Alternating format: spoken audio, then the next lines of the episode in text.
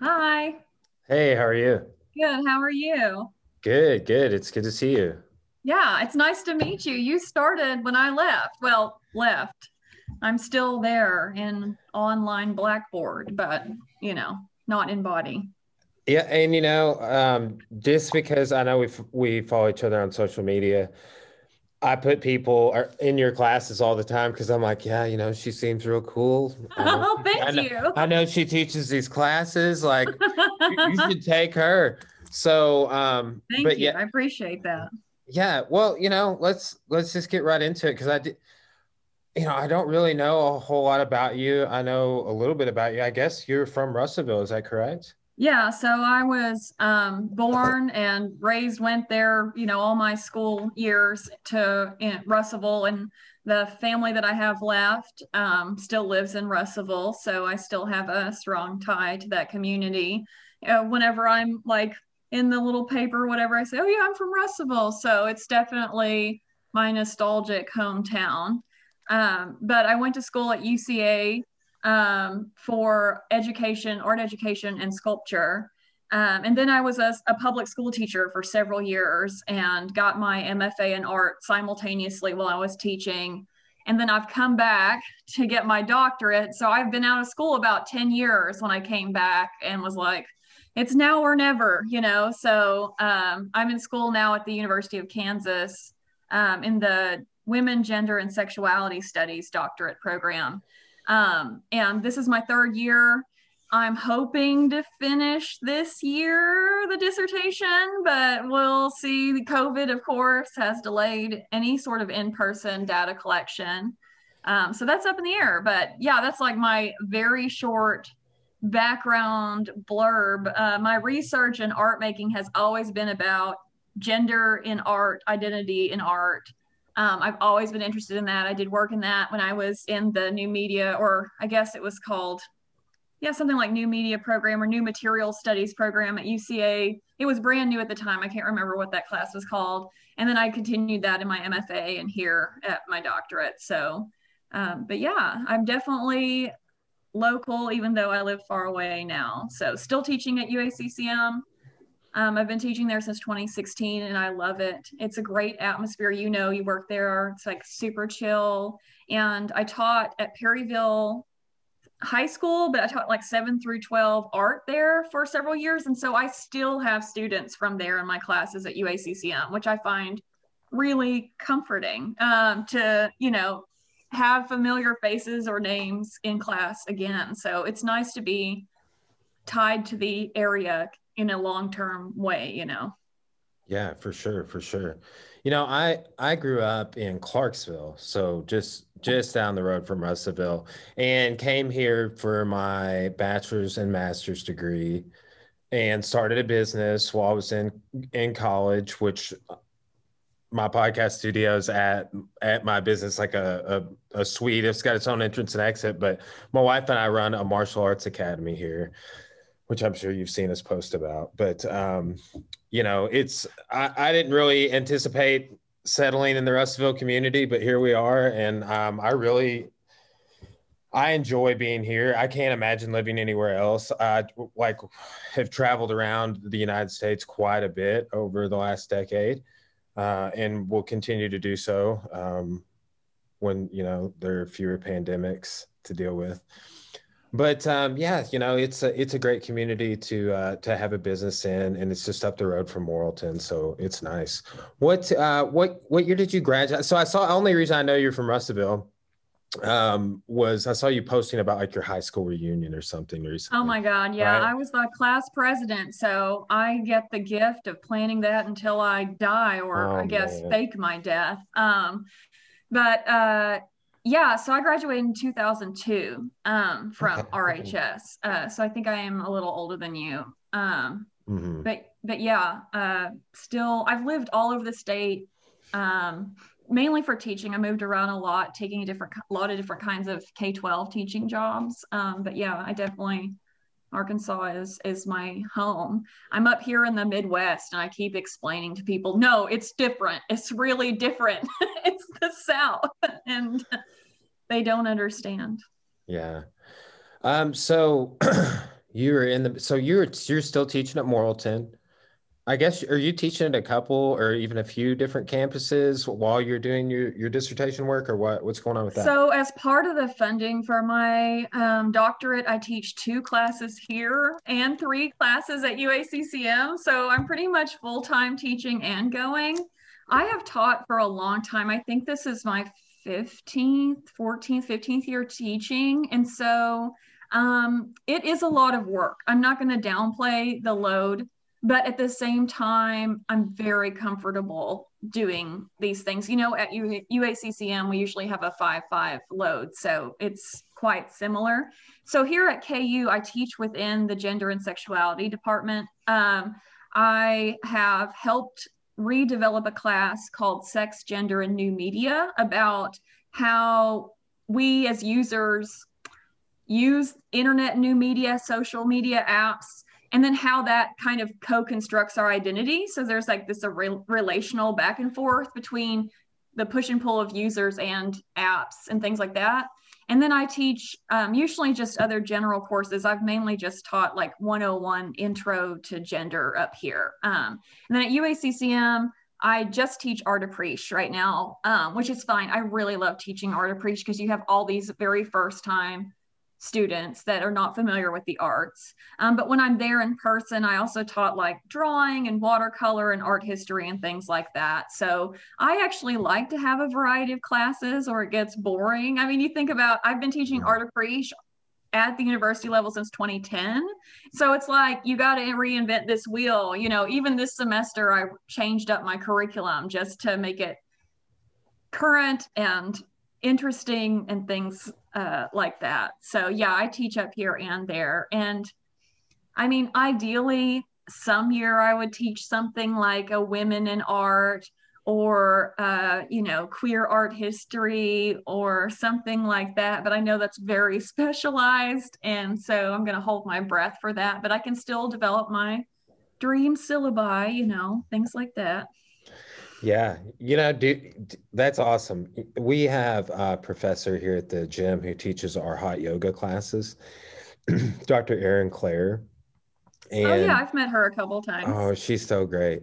But she, she I was looking. She, she came on the podcast, right? And um, for some reason, uh, I guess just to give me information, right? So, and usually I don't have a problem talking with people, but she sent me a resume, and like the list of the the classes that she teaches is truly amazing um, and that's awesome I, that was one thing i wanted to ask you about was like the different courses that that you taught at the university level and um, obviously i think um, some one of my students had had you for either art appreciation or art history and was like hey miss trusty was talking she was talking about some of the same stuff you know? But um I, you know my uh, i really do like talking with art historians or, or reading what they have to say in, in different research but also particularly when it comes to egypt uh, or minoan art right uh, i'm a huge i really enjoy the history of egypt but um yeah, it's just, uh, and then also my wife has a theater background, so it's interesting. Like with her, she has a huge background in theater history, you know, and and then she got a history degree as well as a communications of theater. So, but it's just so cool. Um, and she did her senior seminar over women in martial arts, right? So that's a, a really cool. But yeah, I'll I'll ask you some follow up questions about your your research and and stuff in a, in a little bit. How okay so you know i will say my my whole life uh, and i'm going to i'm pursuing this in 2021 this is something i'm going to add on to my repertoire but i've always wanted to draw right? And at what point did you know that you were an artist that you know. i've seen some of the stuff that that, uh, that is your artwork and and and i have some questions about that later but when, when did you know that you were going to be headed down this path? Because I have a lot of appreciation for people who are on a, a less conventional path. Because I myself am on a less conventional path with, like, being a, a history professor and a, a, martial arts academy owner. Those are two things that I don't know. Everybody I knew was like, "What are you going to do with that?"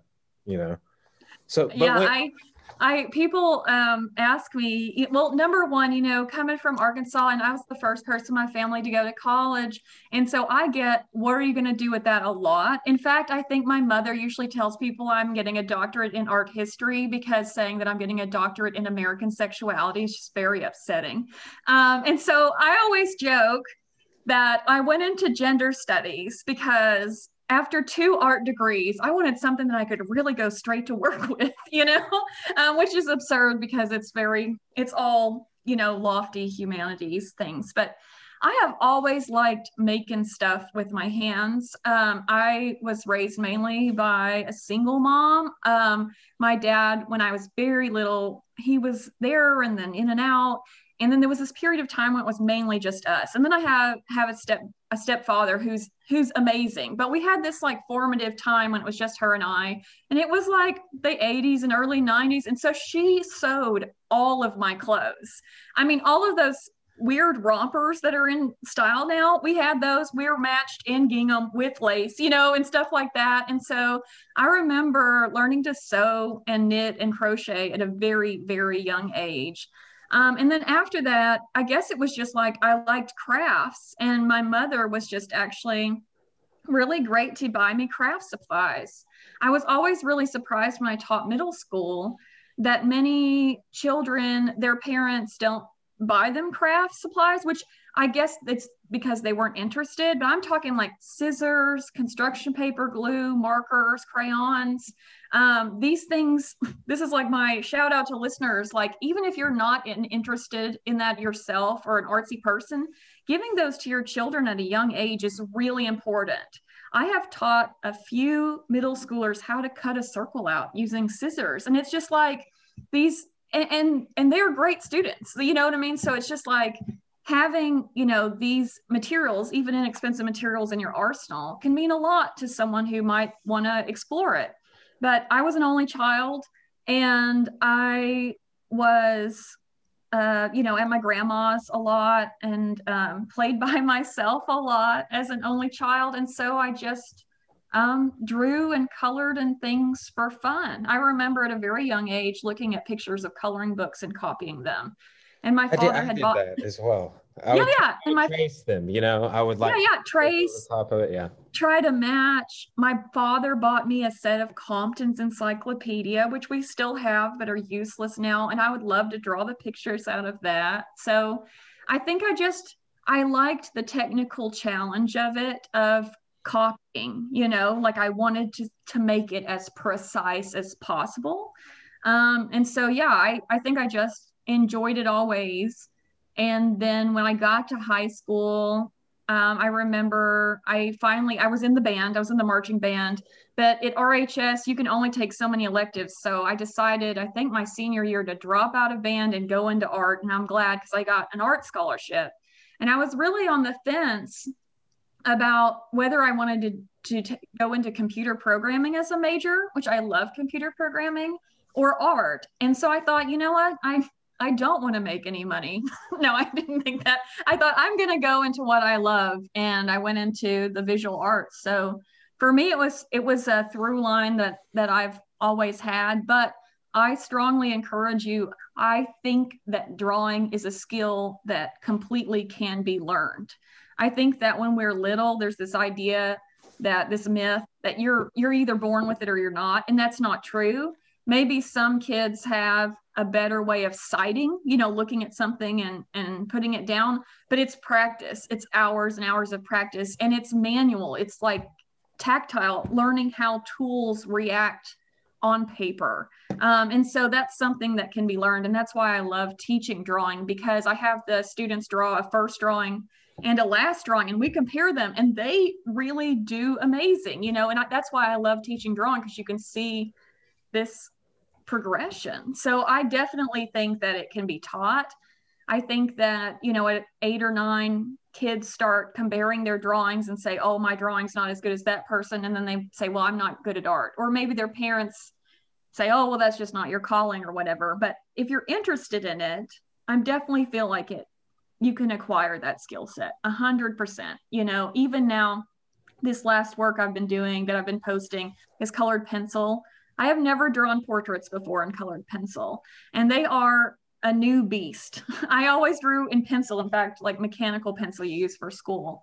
Um, and so I am now like learning colored pencil. Um, but for my dissertation, I'm they are pushing me because my research is in abstract art to make more abstract work like sculpture. And I'm like, oh, so that's like my next thing. I feel like it's uncomfortable, but it's that's definitely a skill set that can be acquired, you know.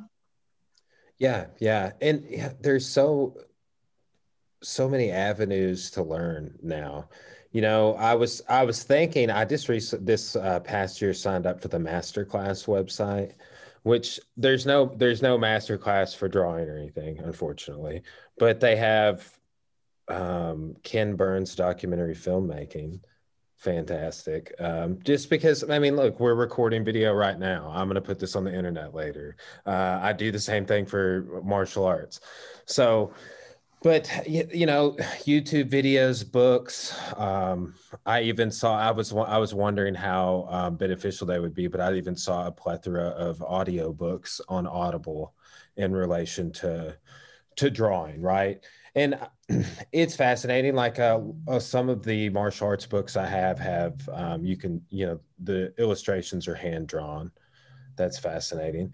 So you've mentioned sculpture a couple of times, um, and you, you said you didn't get really into art in an educational level till your senior year in high school.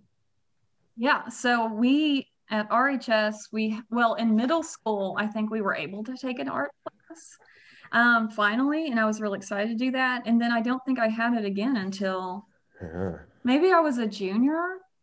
Maybe I had it junior year. I can't remember if I had it one or two years. Um, but I, but you know, Russellville has the River Valley Arts Center. Mm-hmm. Um, and I always took classes there. And then in high school, I started teaching their camps and stuff, you know, as a volunteer. And then I've taught for them as an adult. Um, so my mother was really great about you know that's what i was interested in. I did dance when i was really little and that was obviously not my thing you know? Um, and so when i wanted to take art camps and stuff we we did as much as as we could. Um, but yeah I, I mainly just love to do it on my own. When did you start um, specializing in some of the things that you do presently?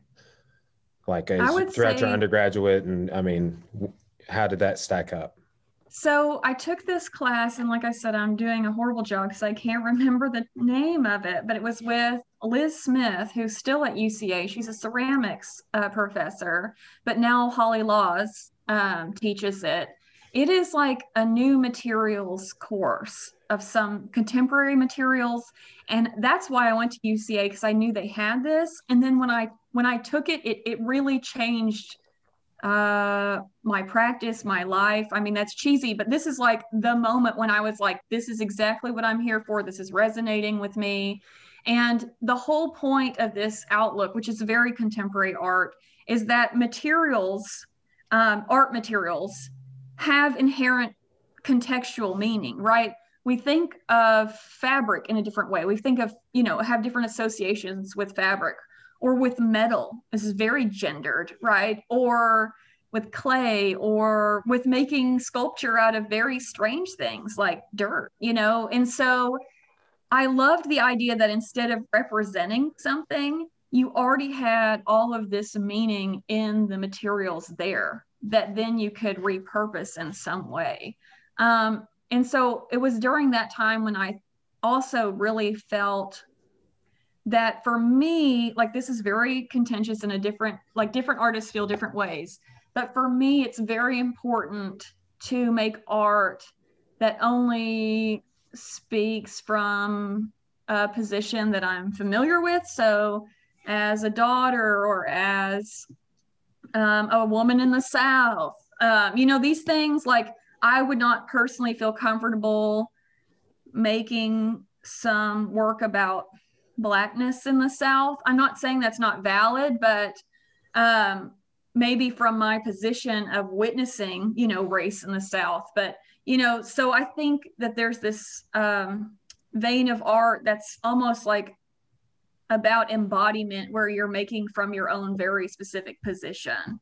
Um, there was a controversy controversy in like 2015 or 2016 um, that happened where this Jewish woman who had a son, she's an artist, she made this painting um, of the Emmett Till photograph. Are you familiar with the Emmett Yeah, Till photograph? yes, yes. And so she made this painting and it got hung in a famous biennial, I think the Whitney Biennial. And there was this was at the time of the very first Black Lives Matter protest. And so there was this huge outcry. Why did this Jewish white lady make this painting of Emmett Till? What right does she have to exploit the representation of a murdered black child, right? And her argument was that she was also a mother. And so she had read something that Mamie Till wrote, and she thought about her son. And so this is why she made this painting, which is legitimate. But when you have like a young man in a shirt protesting, he stood in front of the painting, and on the back of his shirt, it said Black Death Spectacle. Um, right. So I feel very sensitive to representation politics, like who's saying what about whom and how. Um, and so that also kind of became part of my art making ethics at that time. Um, plus, for me, it also kind of limits the scope of, you know, instead of making art about everything, I'm going to be making art not autobiographically, but in, in a pared down point of view. But so I did make work then about identity and um, I'm trying to think like data, data and identity, like um, how department stores have your size on file, especially now with the internet, how the you go to the your doctor and they have all your medical records. What do these things do these things add up? If you got all of your records from everywhere and put them together, does that make you? It doesn't, right? So I was interested in this data collection. And then when I went to my MFA, I ended up doing my final project about this similar kind of data collection. I was looking at Disney um, and how they had then trademarked colors for girls like Princess Kiss and like these stupid names. Anyway, and what these, uh, what again, this data meant for teaching girls how to be girls, right? Um, enculturating girls into a certain amount, certain genders and things like that. So my MFA was really honing in on what are the societal rewards for performing gender correctly and what are the punishments, right? So how are you rewarded for being typically a masculine male in the South or not. Oh, and same thing with me. Like if I perform a very feminine way in the South, and the South has very specific gender roles, as we know. If I do certain certain things politely and sweetly and all this, like what rewards do I get? And then if I don't, if I'm rude or blunt or rash or loud or all the things that I usually am, then what punishments, right? Oh, oh she's rude, or you know, we'll um, we'll not invite her or whatever. So I was really interested in these gender contracts socially in my master's program. So it's just like a, a through line of identity and then how that plays out in objects Fa- fascinating. So, I've seen you post a fair amount of your artwork, and I I enjoy seeing you post things that that you make, and I I appreciate the themes that you choose, right? Um, th- just things I've seen you post on social media, right? So that, in in addition to to what you just remarked on, you know, what are some other uh, themes that you choose? And you know, you mentioned like being a woman in the South. Um, I would say that you maybe not, maybe not, but um, have you have you received like some pushback on some of some of your stuff over the years? Give in this in this demographic, you know what I'm saying? Yes. Not from, not from people like me, but from other people. not me, not me.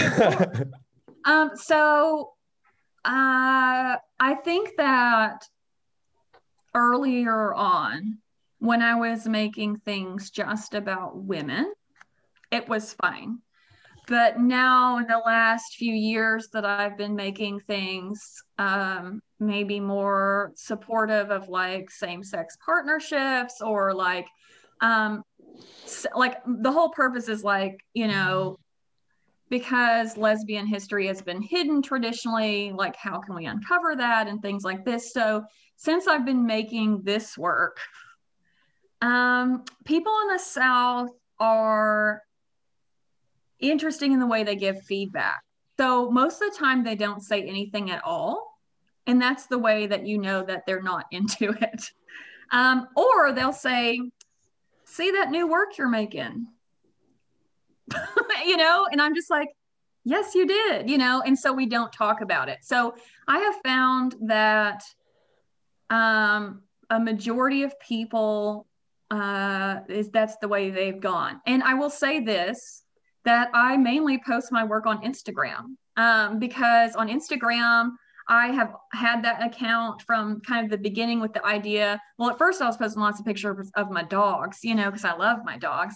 Um, but then I was like, well, you know, as I'm making this art, this is where this is going to go. And if people don't want to follow me here, it's fine. A lot of my old school homeschool people on Facebook did not follow me on Instagram. This is going to be the safe or unsafe. What it, we're going down this trail. So my Instagram is very like more in your face, you know, like I've been collecting these vintage photographs of uh, women. I don't know, like part of the interest for me is like you don't know if they're a couple, you don't know if they're sisters, you don't know if they're friends, but that's because people wouldn't have labeled that. So, like beginning in the beginning of the pandemic, I was posting like a picture of day, and I ended up running out of my archive um, because there's not that many.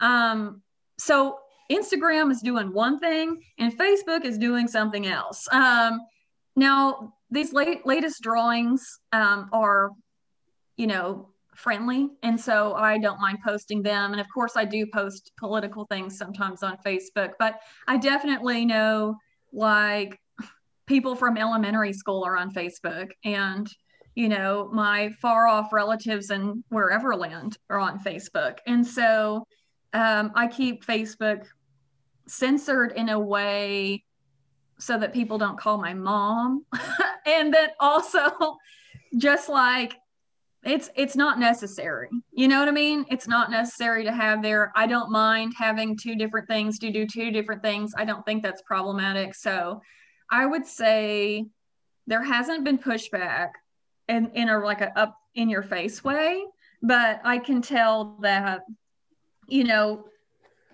people might be ready for me to be done with this series. like, are you gonna be doing something else soon? Are you?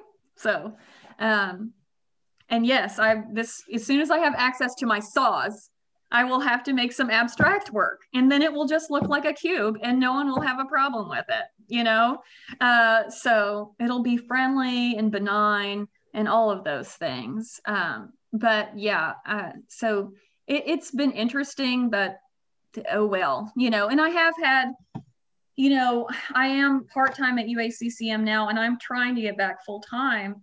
Um, but I don't know if I will get back full time. And so there has been some of my peers in academia say, your art is too overtly about sexuality and gender, and you need to dial it back because people will not hire you.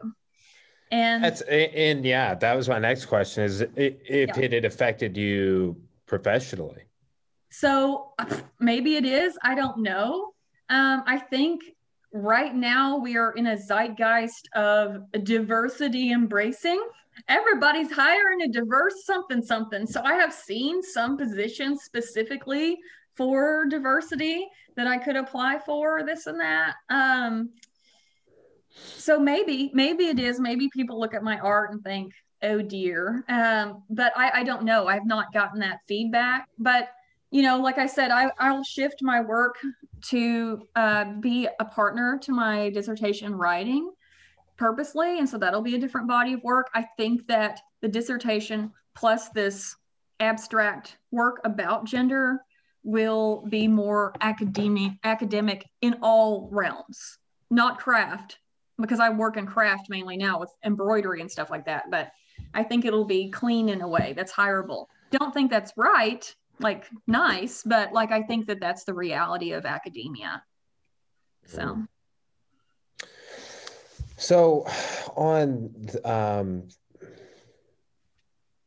on this topic, right? I think that with some of these um, themes that we're discussing, um, lesbian couples or or whatever it is, it's like you know, I could see where uh, some people would be, uh, you know, like, yeah, okay, obvious, though those people would face discrimination. You know, it, it just it, it makes a little bit of sense, you know, to to like to someone like me. I'm like, yeah, I know some some Christian people that are that would hate on that. You know, I, try and pray, pray it away, but also something else that um, you know, someone who's on the podcast recently, Dr. Kelly Jones she teaches um, Southern women's history and mm-hmm. um, se- several different women's history courses. Another friend of mine, Marie, we went to grad school together. She teaches that.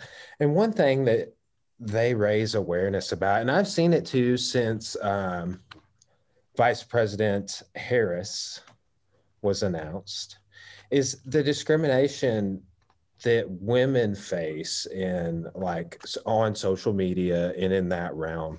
And it is like that is something that i've become more hyper aware of and recently that really blows my mind. And what blows my is you know they'll go to political post or something by you know like the governor's office or something like that and they'll grab a bunch of screenshots and they'll they will share them. And it you know, I want to say it's just kind of like, oh, yeah, it makes sense with people discriminating. Like, I can, like, yeah, okay, I know people that do that discriminate against people that are gay, you know, that, that are homosexual, right? So, you know, but it's like the to the degree of which I that I've been seeing things is uh it blows my mind. I mean, just to put it in lay in lay terms, you know. But like, what's have you faced things like that as well? Because I say like that's like two things you're doing that you know I can only empathize with by talking to you about it. And yeah, I haven't had. I mean, like, you know, like I said with with the works content. I feel like um, this current this current series content um, I feel like, you know, I guess people who haven't liked it or don't want to see it on Instagram just don't follow me, you know, or I guess people on Facebook wouldn't like or, you know, like it. Or I have not had any vocal, outspoken people be like, this is bad. Um, but, you know, being a person facing sexism or things like that, I mean, it's latent. I can't tell you how your experience versus you know using social media or something like that is different from mine because i only have mine. But i saw this survey recently and maybe you saw it. It was about speaking of teaching it was about how students uh, review or evaluate female professors versus male professors. I have seen that. Was insane. Yes. So but the thing is i have been a female teaching in higher ed again since 2010 i don't know how my evals are different from yours. I know like how they are and i know that you know when students say that they want me to correct something um, i take it to heart because to me none of the things that have been said have been crazy. Like i you know we we had too much writing or I didn't like this text or, you know, like nothing I've read in them has ever been like, this is sexist, you know?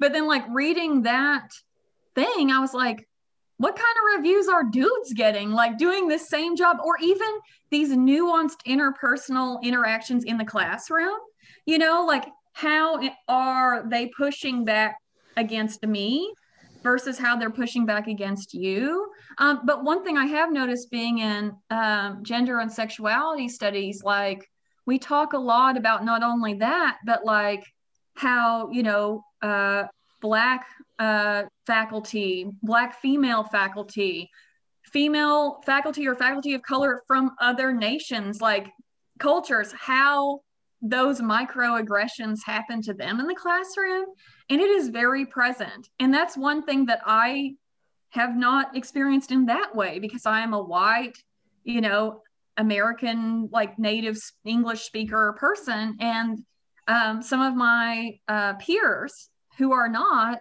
have had lots of other issues with students. Um, I know UACCM, we have a largely white population. It's similar up here at KU. I would say the difference is the socioeconomics. Like at UACCM, we have more lower middle incomes, and up here, KU is is like more of the elite medical type school. So we have some higher incomes. Um, but like these things, I'm sure exist, and um, I'm aware, you know, about them. But uh, part of it is you don't know sometimes how much it's impacting you because you don't know the whole story. You know what I mean? Mm-hmm. So, um,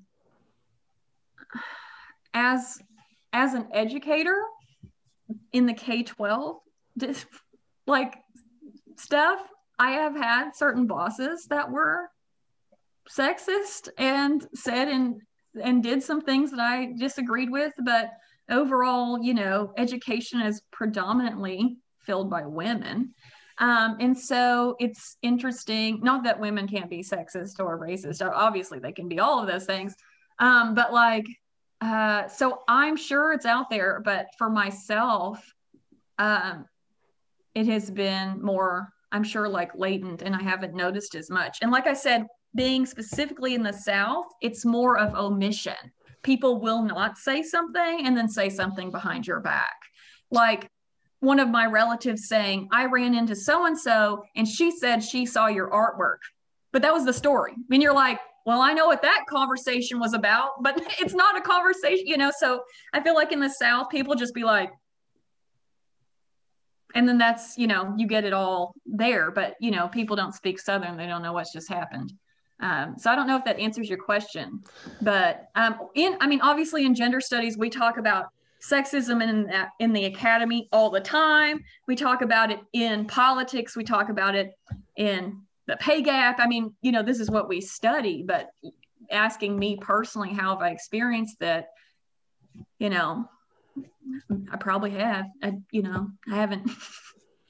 you know, yeah, you I don't know. I mean, besides some random dude be like, "Hey, girl." or whatever. It's like, no, you know, like, but like not in the professional type way. I've not terribly noticed.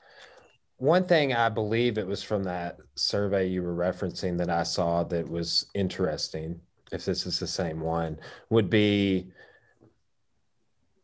with uh, female professors, educators getting comments on their dress in evaluations Whereas I could, I've never got a comment on like my my shirt, you know, from students. That is, I, I was, mm-hmm.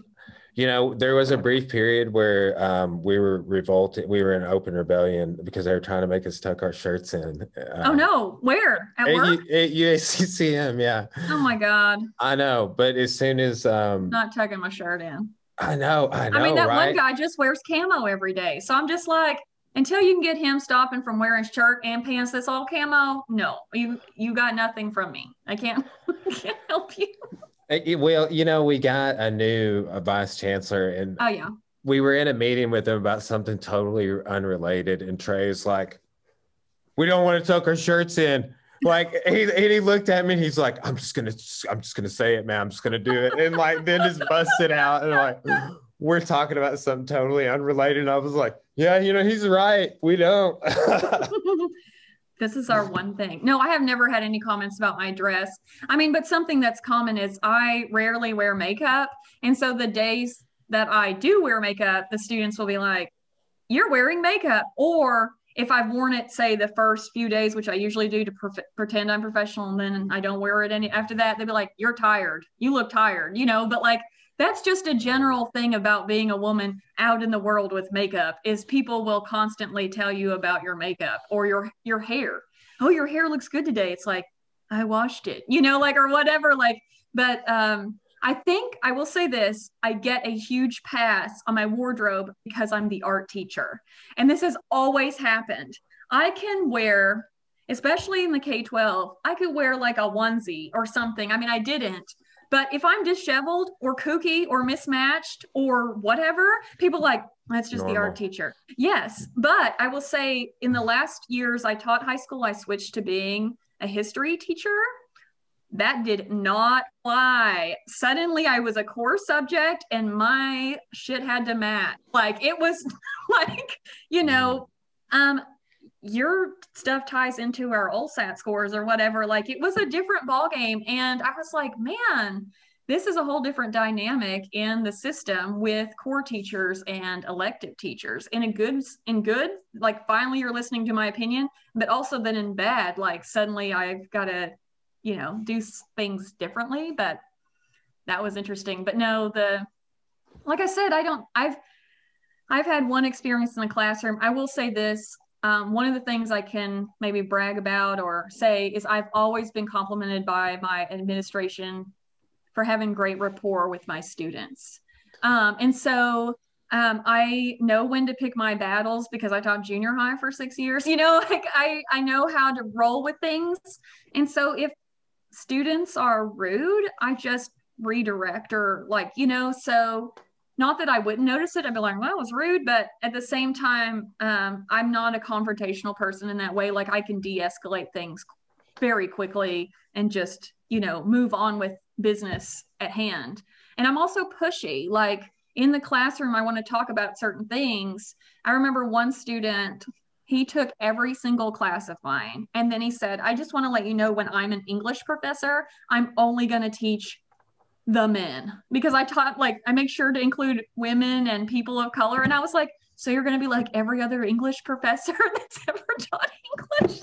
Like, he's like, I'm going to be teaching Melville all the time. And I'm like, okay, dude. Like, so I, I, I do make sure that my courses are very inclusive, which I have found that students at UACCM, some of them appreciate and some of them don't. But you know, those four students there. We have a lot of students that are trans. We have a lot of queer students at UACCM. You know, I always helped out with the Prism Alliance when I worked there in person.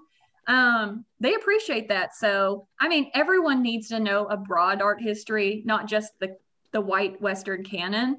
But you know what? It's really for those people. Be like, I see you. You know, we only have 10 to 15 to 20 maybe kids of color in my class per semester. It's like I want to make sure that you're seeing that your art history is here too, you know. Um, and yeah, I've had students be very outspokenly rude about that curriculum planning there, but it's not too bad. I mean, they need to learn it, but you know, they need to get over it too. So yeah, I mean, that is something that every semester I definitely integrate more. Like this semester, at the end of the American Revolution, I'm doing I've, put together a little presentation about women and the revolution. I, whereas it before it was just kind of like a heading in my notes and like this this could be almost um almost an entire lecture, you know. So I mean, but that is um something that you know you wouldn't think that the stuff we're talking about would be controversial either but it is you know i saw um, a proposed bill for here in arkansas. I just saw that. It's so uh, awful. It's terrible right? Yeah. I mean it's it's based off trump's thing where he was doing a crackdown on universities for teaching 16 actual us history yeah. so that all things that are considered controversial i.e anything that is focused on minorities or problems is is out you know which i don't i hope that bill doesn't pass but that's just i mean but you remember maybe you don't but like back in 2014 15 nationally they redid the curriculum for um, ap history, U.S. history mm-hmm. courses. Yeah, yeah. And the push, it was brilliant. It was very, you know, in early America, you definitely focus on slavery more, then you focus on women more, and you focus um, on, you know, uh, Native Americans mm-hmm. more and the indigenous population, things like that. Things that need to be highlighted, but there was this huge pushback in Oklahoma and and I think one other state that was like, this is unconstitutional. It's like, it's our history. Like we all know as educators, we have like, you know, 16, however much, like how many weeks to get in so much amount. And it's up to us or the book or the curriculum advisor to cure, curate. And that curate, that curate, create, I can't talk. The curation of material is a power act in itself. So, what we're highlighting and when we're highlighting, that's us or them or someone editing out saying, this is important, this is not. This can be erased, it can be forgotten, it can be overlooked. And so, it's a very important to curate our courses in a way that I mean, it's not going to all be equ- equitable. You can't teach all of US history in two semesters, you know. So, what can we teach? What nuggets can we leave them with that are going to help them best navigate 20, 2000 and whatever year it was 2021 um you know. So yeah it, it shouldn't be controversial but it is because finally we're saying you know this canon is problematic. How can we make it better like more reflective? But yeah it's awful that bill. I hope it doesn't pass. And yeah. that dude on there says he's an educator. I don't know if he is. I'm like are you though? Well you know um here like my do you familiar with where Back to Basics Fitness Center was in Russellville? Yes. So that's that's the building that our gym's at now. Um, okay. So just like right across the street from campus, but the tech uh, got petitioned, uh, the history department, um, and maybe other departments, but I know because I know several historians come and train here at the gym that uh, for professors to submit any materials they had covered in class over the 1619 project. Oh yeah. Right. I knew that was very controversial. I mean, I I I started bringing it up, um, just yeah. like, hey, you know, they say this, pretty interesting, huh? you know, and then uh, and then I'm like, we'll keep talking about stuff like this as we move forward to the Civil War. um, but you know, I will say, um, so, some of that history, like Emmett Till and mm-hmm. continuation of that stuff, it's uncomfortable, but I, I, just I feel it's so necessary, and I, I I integrate it more and more and more. It's like okay, it's that's never the stuff that I'm trying to trim out. You know, it's like mm-hmm. as a matter of fact, um, I added a whole extra assignment. I did a slavery in Arkansas research assignment that I really interesting. I really enjoy it. Um, okay, well, I'm going to stop you right there and say there's okay. actually this book that was compiled during the like Great Depression. The it was like narrative. Yes, yes. Yeah. Oh my gosh, I love that. Oh my so gosh, good. yeah. Yeah. Well, you know, and there, there's not all of them but uh, a decent sized collection of them are available digitally for free online. Oh, nice! I didn't know that. Yes, and so yes, that's um, and I have a link to those um, that I provide, right? But there's a lot of great just the slavery in Arkansas. So then I put together sort of a, a slavery in the United States assignment that sort of runs from colonial Virginia to during the Civil War Mm-hmm. Um, I copied over my Arkansas folder so they could just see. I'm like, this is Arkansas. You know, you guys mm-hmm. need to go broader than this. I was like, if there's this much for Arkansas, imagine how much there is for the United States. But I was like, but you can use Arkansas. You can do some comparing and countries. Compare, you know, Arkansas to Virginia or Louisiana or you know because uh, or deep south state because arkansas not necessarily a deep, deep South state. Mm-hmm. Um, I always bring up to my students that Arkansas sent m- more troops to fight for the Union than any other state aside from Tennessee. Uh, is a southern state, so that's it's interesting. We didn't secede until the third call either, so that was a, another interesting point. But you know, I, I just want to open. I want to cover more, like, and it's like, okay, well, sixteen, nineteen, I was, and now it's like a controversial thing, you know. And uh, you know what's fascinating? My friend, uh, I have a, a, friend. She's a, she has a background in folklore. Uh, Meredith, um, she runs a nonprofit and um, wor- works for another nonprofit that's like the River Valley Learning Alliance. But she was talking about Tom Cotton because he's he's a big proponent of this kind of stuff. And she's from Dardanelle, graduated high school at Dardanelle, um, and she was like this guy had the same history classes as me, and I, how does he think this way? You know, but um, it that that is a, a fascinating topic too. You know, is that um, like I cover the Crucible and tie that into the Red Scare and tie that into some of the things we've talked about already. You know, but um, it it is interesting how some people take a total opposite point of view and like oh we can't ever make the united states look bad. That's unpatriotic. That's unconstitutional. It's a it's a strange time the time that i've likened and, and other historians have to like a, a, a third red scare type event you know in in which people are being persecuted canceled for different reasons.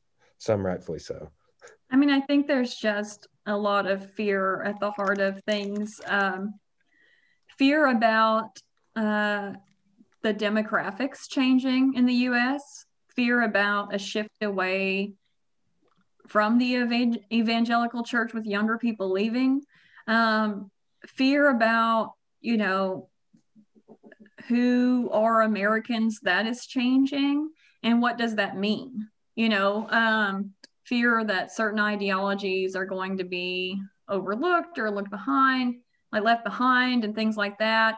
And in order to really properly examine the historical moment or any historical moment, you have to look at all the things. And it is uncomfortable, but the process is necessary. So I think part of this is avoiding discomfort, um, doing the hard work uh, to just let let the dust settle and see what things are you know? And i am definitely a, a proud uh, american who cares about this country obviously.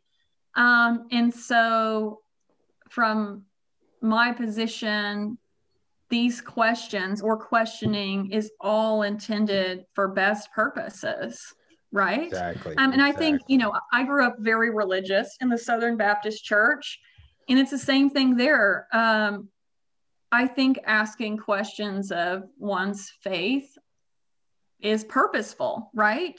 Um, because i think all of these things you're navigating and um, you're finding out your position and you're finding out like truths and, and not truths or opinions and things like that. So um, there's a book that i read recently called female husbands. And you were talking about women in the Civil War. It has a long history of people who were born women, but then lived out their lives as men. And some of these people were definitely men their whole lives. Some took a choice and a chance, like during the Revolutionary War or the Civil War, and dressed as men to serve. I, I have a hard time, you know, labeling. I, I do have the book has great stories. This the woman who wrote it, I can't remember her name. She obviously did an amazing archival project. So I want to give kudos to the rich stories and the newspaper articles. The problem I have with the book is her use of language. Um, she often labels people as these kinds of people as transgender, which I think is a 20th 21st century term. You don't it's, it's improper to back label because we don't know how these people identified. We don't know how they understood their own gender. All we have is the documents showing that they were born female and then how they lived was different from the gender expectations of that time but there should be some good nuggets in there for stories for that there's also an excellent book about colonial um, I think it's the Carolinas. It might just be North Carolina. It's an in depth case study of how, because early North Carolina, I think it was North Carolina, might be South, was late to fully be civilized or governed. There was a lot of like backwater things. The, the North was more back backwoodsy, okay. yeah. Yeah. So this book, I'll have to tell you the name of it later it is brilliant because this woman looks at how all of these people were having very unruly race and gender relations with one another and how because this propriety of the church and of the state had not fully come in this period of you know, intermarriage or different identifying was able to go on longer and had this nice document. And it's really beautiful at showing how race is used up to prop up, used to prop gender norms up, and, you know, vice versa, how, you know, race is used to solidify whiteness. And yeah, it was really a brilliant book, but I'll have to let you know the name yeah, later. Definitely. And, like post it with this. But yeah, so I'm definitely very interested. I mean, I love US history. If I ever teach history again, I want it to be US history. Um, but like these things are all very interesting and important. And when you read them, you're like, makes you feel better about living now because now is messy. And you're like, oh, but it was always messy, it's you always know. So messy, yeah. it's comforting, you know. So that's like I've I've brought this up. Uh, you know, I've I've never heard the term unprecedented so many times in my life, and it is in the last year. And I'm kind of like, well, not really. This has happened before. Stuff like this has happened before, and the 68 yeah. and the, anyway, but um, you know, I will say like this has become alarming um, with the pandemic is that the Spanish flu being roughly two years, and like fortunately we have the vaccine now, and, and numbers in Arkansas are trending downwards the last several days. But um, over 400,000 deaths in roughly a year. The Spanish flu, I believe, was uh, it was less than 650,000 in roughly two years.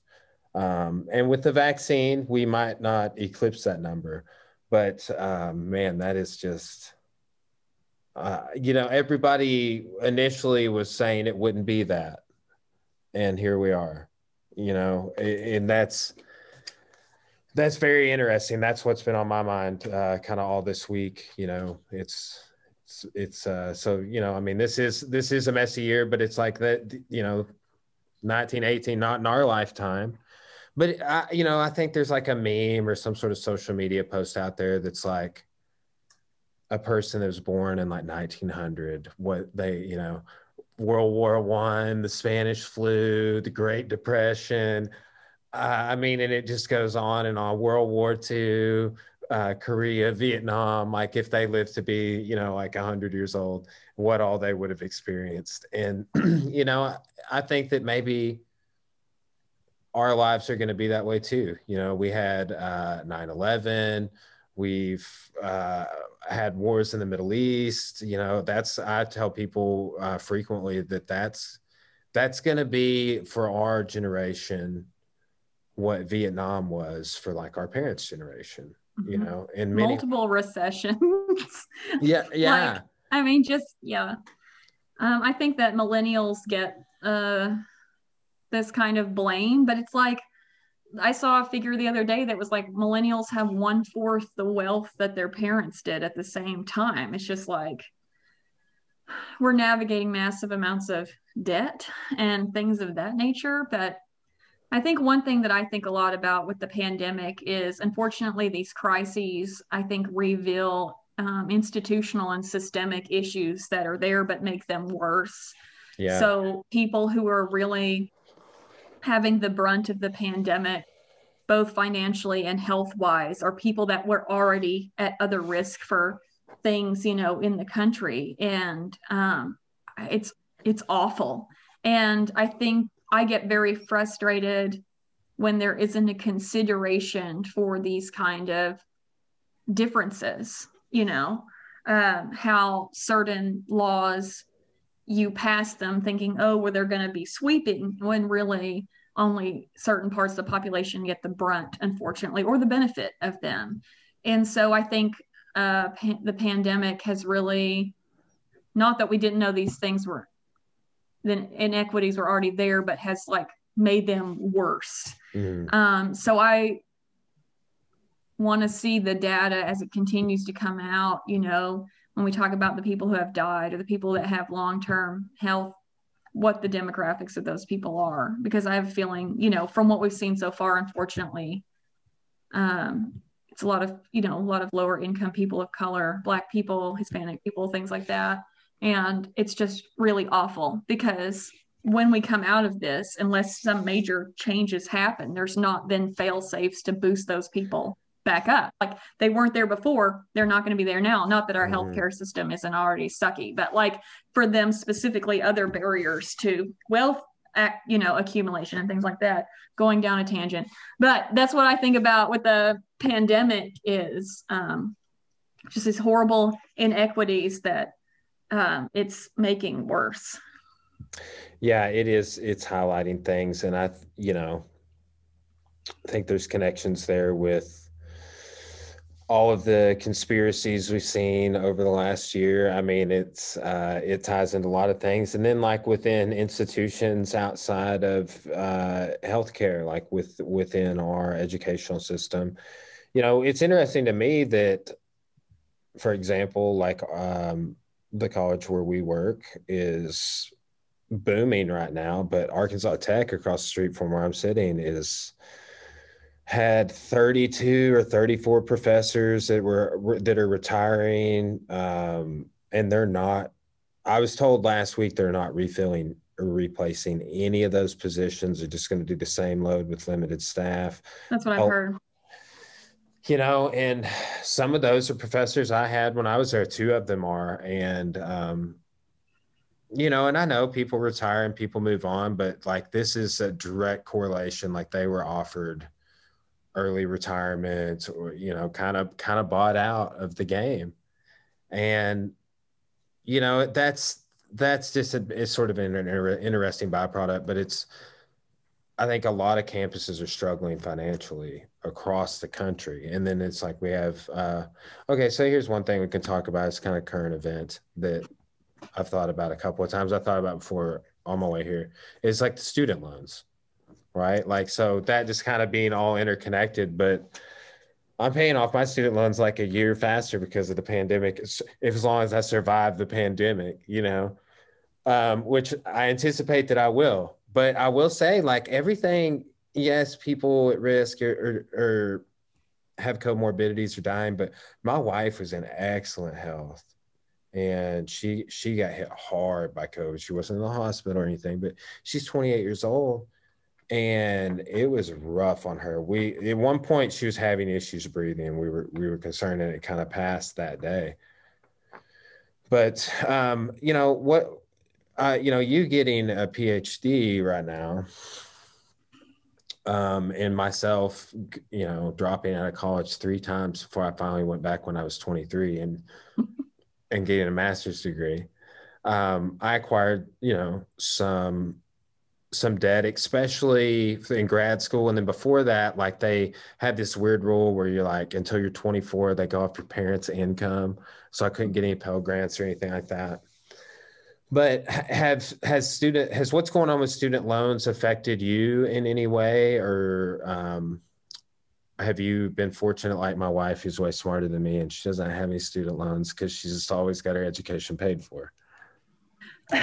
so I feel I don't have any student loans, and I feel like it has been uh, luck, God. I, I will tell you this my undergrad was mo- mostly paid for by scholarships, but the smidge that I had, like by the end, it was fully paid for. The first two years, I think we paid like a thousand or two thousand dollars a year. My parents paid for that for me. My dad died when I was very young and my mom saved his social social security for when I went to school. And she used it like some for her but then you know like as you would need it. But for the most part she said this is Rachel's school fund. Well I did not use that for my undergrad so we still had it for me.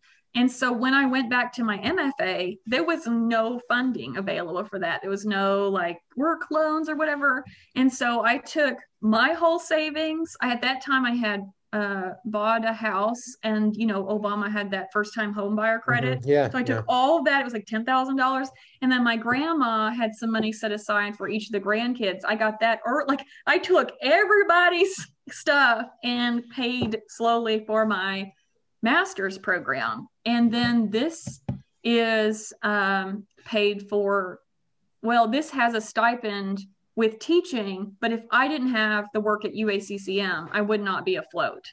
You know, I have to have both. And if I was not going to continue to get to work there, I don't know if I would have done this because my sticking point was I don't want loans. So while I am fortunate, I know that I am very rare. I'm the only one of my friends that I know that doesn't have debt. And while I'm grateful, like I also know that this is because my father died and left, you know, from his social security and then my grandmother had was able to save money for me. So I I'm going to give full credit to my grandma for saving and then like I don't know, you don't credit, you know, your dad, but like it's like it was because of these series of circumstances that I am debt free. Um, if these things hadn't happened, I don't because I'm so frugal, I probably would not have gotten into higher ed because I would have been so scared. You know, being a a K 12 teacher, I made usually 35 to $39,000 a year. You know, how would I have been able like I was able to save some doing that obviously, but not enough to pay for this, you know, all of this. So, um yeah. So the student loan, I want I want them all to be forgiven and I know some people paid them off. Like, I don't, like, I just, I think that, you know, seeing my friends and the amount of debt they're under from these loans and then the high interest rates and things like that it's it's insurmountable. And if you do want people to go on and to buy houses or to participate in an economy in a way that you saw past generations you're going to have to do something about the debt. Um, even though it doesn't you know i'm not in it you know my peers so many of them are and so yeah i think that it's a major problem um, the cost of living's gone up and you know the wages have not been equivalent. I mean there's so many reasons why the wealth accumulation is not the same as it was like you know especially like post world war ii is like here military grant military grant have a house in you know wherever you know like all this stuff. And so not able to get a foot a foot down. But I, I mean, I'm interested to see. I think honestly, the Biden administration is going to do something. I don't think they're going to do the whole thing and, and, erase it all. I think they're going to be like, there's ten thousand uh, dollars, which is good. But like, say you have a hundred thousand dollars in debt. I don't know. You went to you know doctor school or something. However, like that's a drop in the bucket. It's like not even anything, you know. Yeah. So, um, I, I mean, it's something, but I do like the programs, you know, in Arkansas, they have some programs where if you're a teacher and you work in certain districts, or if you're in healthcare, like, or you're a therapist and you work in more rural areas where there was a, I don't know if it still exists, it was under Obama, but a loan repay, like payback mm-hmm, program where yeah. if you did that for like five years, your loans would be paid off. Anything, all of it, do all of it. Like, you know, so but yeah, yeah that I, is. I know several people that have done that. Um, some of them moved to like the Delta to um, to teach at schools, and I want to say that maybe Lamar at one point was one of those schools you could teach and i could be wrong about that but you would go teach at certain schools in the state and you would be eligible for like a loan forgiveness i think we'll see more programs like that i know they announced that um, I was just reading a Forbes article right before we started podcasting. Um, I know they announced they're doing eight months of additional uh, zero interest. That's been just the biggest factor for us because we do the the gym here is very successful. Um, so a vast majority of my income from Morrilton, we just pay on my student loans, and it's it's moving fast, you know. And then we haven't paid interest since the pandemic began, essentially and then eight more months of that like it's knocked it probably a year off just with that uh, interest. So that's yeah. gonna be it's gonna be exciting. That's awesome. Yeah i saw that about the interest today but i i didn't read the specifics. I just saw a tweet so. I was like good. I hope it's forever. But i didn't read into it. Did did um did i see you share something about bernie's little mittens Oh, burn. I noticed him up there in the inauguration. It looked like he was like, no, it's like, I would like to see where no one else is seated anywhere near me. Like, you know, way up there looking angry and cranky. And, you know, I was like, he would probably wear the same outfit if it was him that was president. You know what I mean? It'd be the same thing. Yeah. Um, oh, yeah. I, I really like uh, Bernie. He wasn't, I was an Elizabeth Warren girl, but um, I appreciate, you know, Bernie has made a huge impact on the left in general. So mm-hmm. tons of kudos to him. He keeps dragging him, dragging him to the left, dragging him towards progressive policies. And I'm like, keep going with your mittens, all of them. Keep doing it, Bernie. Yeah. Oh, man. Um, he won the internet with that for sure. There's um there's this other, you know that meme um it went viral, but it went viral in like every community. So like jujitsu is a pretty niche community, right? But that it's like once again I am asking for you to but like there were a, ton of jujitsu memes it's like new student in class. Once again I am asking you to show the technique one more time you know, but just like all of the the jujitsu memes I see or MMA memes I see with Bernie and them are hilarious. Um, remember when he was ran for president the first time? There was a, a page I followed. Maybe you didn't, but it was called like Bernie Sanders dank meme stash. and it was just a bunch of dank Bernie Sanders memes, and that was in like 2016. You know, so feeling oh, the burn. Man. No, no, I I uh, missed that. Do you use memes in your class? Um, there's been this huge push. Like every time I go to, sorry, somebody's knocking at the door. Puppy. That's me. It could be fed. um, as soon like every time I go to a professional development,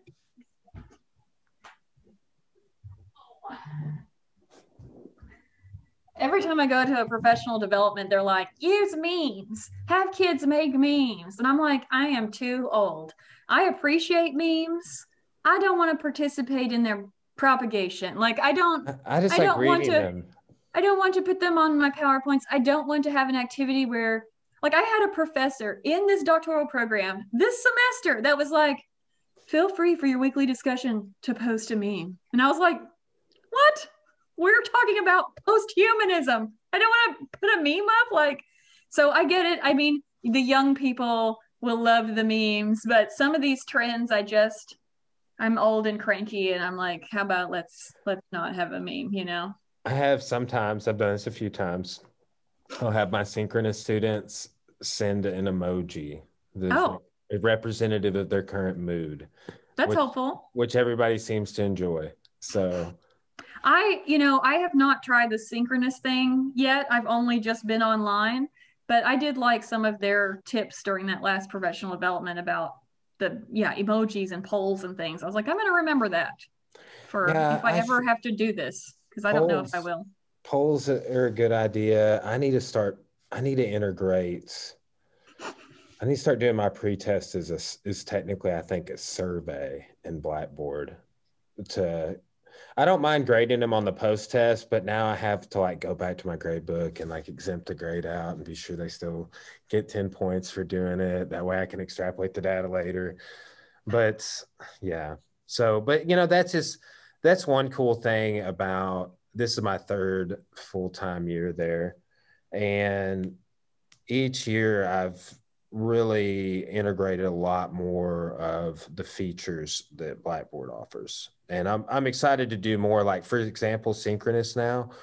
What I do is, I, uh, for example, my Tuesday, Thursday US one class, I record the live stream. Mm-hmm. And they can they can download it, and I do it in my Monday, Wednesday, Friday class. But I can always fit about two lectures worth of material into that Tuesday, Thursday class then I share that lecture in Blackboard. I just copy it to the Monday, Wednesday, Friday section, and it's one video in each.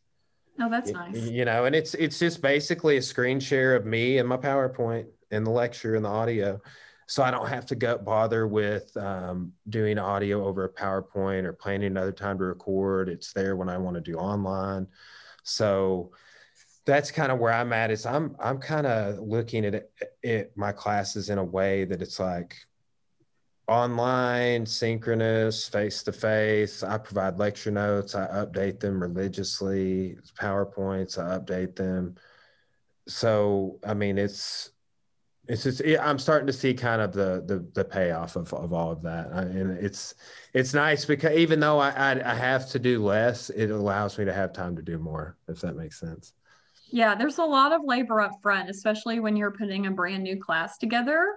But then after that, it's like i mean there's still work each semester to kind of update and tweak and stuff but it, it's really able like you said to, you can perfect it more over over time you're nice i don't provide lecture notes to my students like when i well i mean in the in my online classes I don't lecture. Like your text, those are your lecture. That's what you need to read. And but like when I was in person and I lecture, like I write on the board like key points, but yeah. That's that's all the notes you get because I'm usually lecturing in tandem with the book or some other sort of text, but I'm like, too bad. But yeah, I don't know what kind of state I will reemerge in in fall. I know in fall I'll teach in person somewhere here or there or you know somewhere but I'm not sure what what the state of things will be like. So yeah. Yeah, it's uh well, hopefully we, you know, have a good 2021 and it's uh things keep keep improving for everyone. That that would be great. so I hope so. Yeah. Well, this has been an awesome conversation. No shortage of um, back and forth. So yeah, lots of topics. Yeah, I know. I and I knew there would be. Uh, like I said, I've just I've I've followed you online a little bit, and um, I see also you kind of engaging with Trey quite a bit. Uh, mm-hmm. Trey McCool. So I've got to have him. You know, he has not been on the podcast. Oh no, you definitely have to have him on the podcast. We've talked about it a time or two. He lives in Greenbrier and he wants to come to the studio and to the gym when he does it. So we might have to do it over the summer, but we're we're gonna get together and uh, Ray Trower is gonna come on. We're gonna listen to vinyl records while he comes on. Um, during the when the pandemic first started, I went to his house in the mornings because my fitness center was closed down. I was using his row machine, and we were listening to the, to the band's vinyl collection. Nice during, during our workouts. It was nice. but well, you know, maybe um, you know, I'll I'll keep um, I'll keep following along, but uh, keep me posted. Like if when you get your um, when you complete your dissertation, um, maybe we can have you back on um if you're, are you going to be doing like a defense uh like? Yes so i don't know like originally i was trying like ideally last year we had said oh it'll be this spring but then it's just like you know like everything uh exploded. And so i think i'll probably be graduating in like fall and so I think my defense will be fall sometime. I mean, maybe I'll get it done really quickly in summer and then I'll do it immediately in fall or something. But yeah, I already have the foundation two out of the three chapters written. And so, um, yeah, I'd love to come back on and, and chat about it, but it's a very obscure topic. My dissertation is on a very new, say very new, in the last decade, um, a genre of art called queer abstraction um, and so I was interested in it because when you go to the museum and you see abstract work, you're like, it's blobs and stuff, you know what I mean? But there's all these claims being made about it, like what it's sp- supposed to do and how it's an extension of the body or of the experience or how it's supposed to affect you as the viewer. And you're supposed to be like, you know, changed or impacted by this thing some way. But when it comes down to brass tacks, it's still just like blobs or whatever, you know. And I want, I want it, I want it to succeed. Like I'm cheering it on, but um, I think my dissertation is going to be like, okay, wh- why is this popular now? What is its purpose? And what are the limitations in a productive way? and you know how can we kind of critically analyze this because so far the text about it have been like it's great and i'm like you know i don't know. I've done some interviews with people looking at the work. How do you feel about this work? What do you think it is? And they're like i don't know you know? So it's just like is your life changed? You know it's like no. Um so yeah i'd love to come back on and talk. Um i mean who knows what kind of things will happen between now and fall, but maybe I'll get more data collection or something done. I have no idea, but anyway, but yeah, thank you so much for having me on and and for the conversation. I look forward to meeting you in person some year. Um, yes. when I'm back on campus, hopefully. Yeah, definitely. If you're you're ever in the neighborhood, drop by. Um, you know, or if you uh, find yourself back in uh, you know back in Arkansas permanently, cool. Um, so you just you just li- living there just to finish out your dissertation work. You moved to Kansas just for that. Is that? So yeah, I I moved here like the coursework. I tried so many different things. I was trying to stay, you know, because I worked the whole time I was doing my MFA. So I was like trying to do the same thing here, but doctoral programs are like, you have to come and you have to do this like intense coursework. And the only, like, I talked to the people at the U of A, the history department, and they were not a good fit for my research. Um, and so I was like, I don't know how else to do this. I'm going to have to leave. So yeah, I moved up. I live in Lawrence, Kansas, and I'm done with all my classes. Ooh. I'm done. Um, and then now it's just finishing this uh, dissertation. So, but I could technically move home during this time. I can be anywhere during this time, but with me not knowing where I'm going to be working and the pandemic and stuff, it's like I'm going to wait to move until I have some kind of insurance of something. So, you know, one could argue that the Civil War was happening in places like Lawrence, Kansas before it was happening nationally if That's... one more person up here tells me about Quantrill's raid or whatever, they were like, "Welcome to welcome to Lawrence, Kansas. Do you know about Quantrill's raid? You know that was burned down, and that was burned down, and that was burned down. Yeah. And do you know that they put people in the ashes in the coffee cans and buried them right there? And if you're still one of the families, you can still have your ashes put in a coffee can in that cemetery right there. It's like, please stop telling me about this. Oh man, I bet it is bad. Um, yeah, did you? I mean, it's like this, like the zeitgeist here is like, which I appreciate. People are excited about it. Um, I I I do volunteer at the History Museum downtown. That's like Lawrence history, and um, I have been helping um, them with their exhibition on the Fifteenth Amendment about voting rights and stuff mm-hmm. like that. But uh, who? Yes, their Civil War. That's um, great lots of civil war here. So there's also like the battle, the Custer's Last Stand or whatever that battle. Yeah. They have Comanche, the only American survivor horse stuffed on campus. Um, they make sure and be like, it was the only survivor. I'm like, I think it was the only like non-native survivor. You're ignoring all the people who won and they took anyway, the one horse, he survived like to be 38. He loved beer. He got shot like a million times, got lots of arrow wow. wounds. Anyway, they have his body stuffed and you can go see it. It's like in a closet up there at the Natural History Museum or whatever. So Wow. Wow. Yeah, I yeah, show my I show Arkansas um, history a documentary about Quantrill's Raiders, uh, and it comes up in True Grit also, which we do in Arkansas history. So that's that's great. Yeah, and Lawrence has got a lot of stuff, so it's it's a cool town. It's very uh, it's a hippie art artsy vibe up here. Lot very liberal. Um, which so I'm I'm taking my liberal vacation before I go back to the south. There you go. Like I guess the abolitionists won out. It sounds like good for them. They're all about John Brown up here too, and I'm like, that's a questionable history, but everything's na- named after him. There's like murals and stuff. So that is interesting. Yeah. Man, that guy was. yeah. Anyway, well, yeah. all right, Rachel. Well, yeah. thanks again. Um, I'll Thank tag you. you. over in this when I get it uploaded, and definitely let me know when you finish your dissertation. Hopefully, we can talk again. Super. Sounds good. All right. Have a great day. Thanks. You as well. See you. Bye.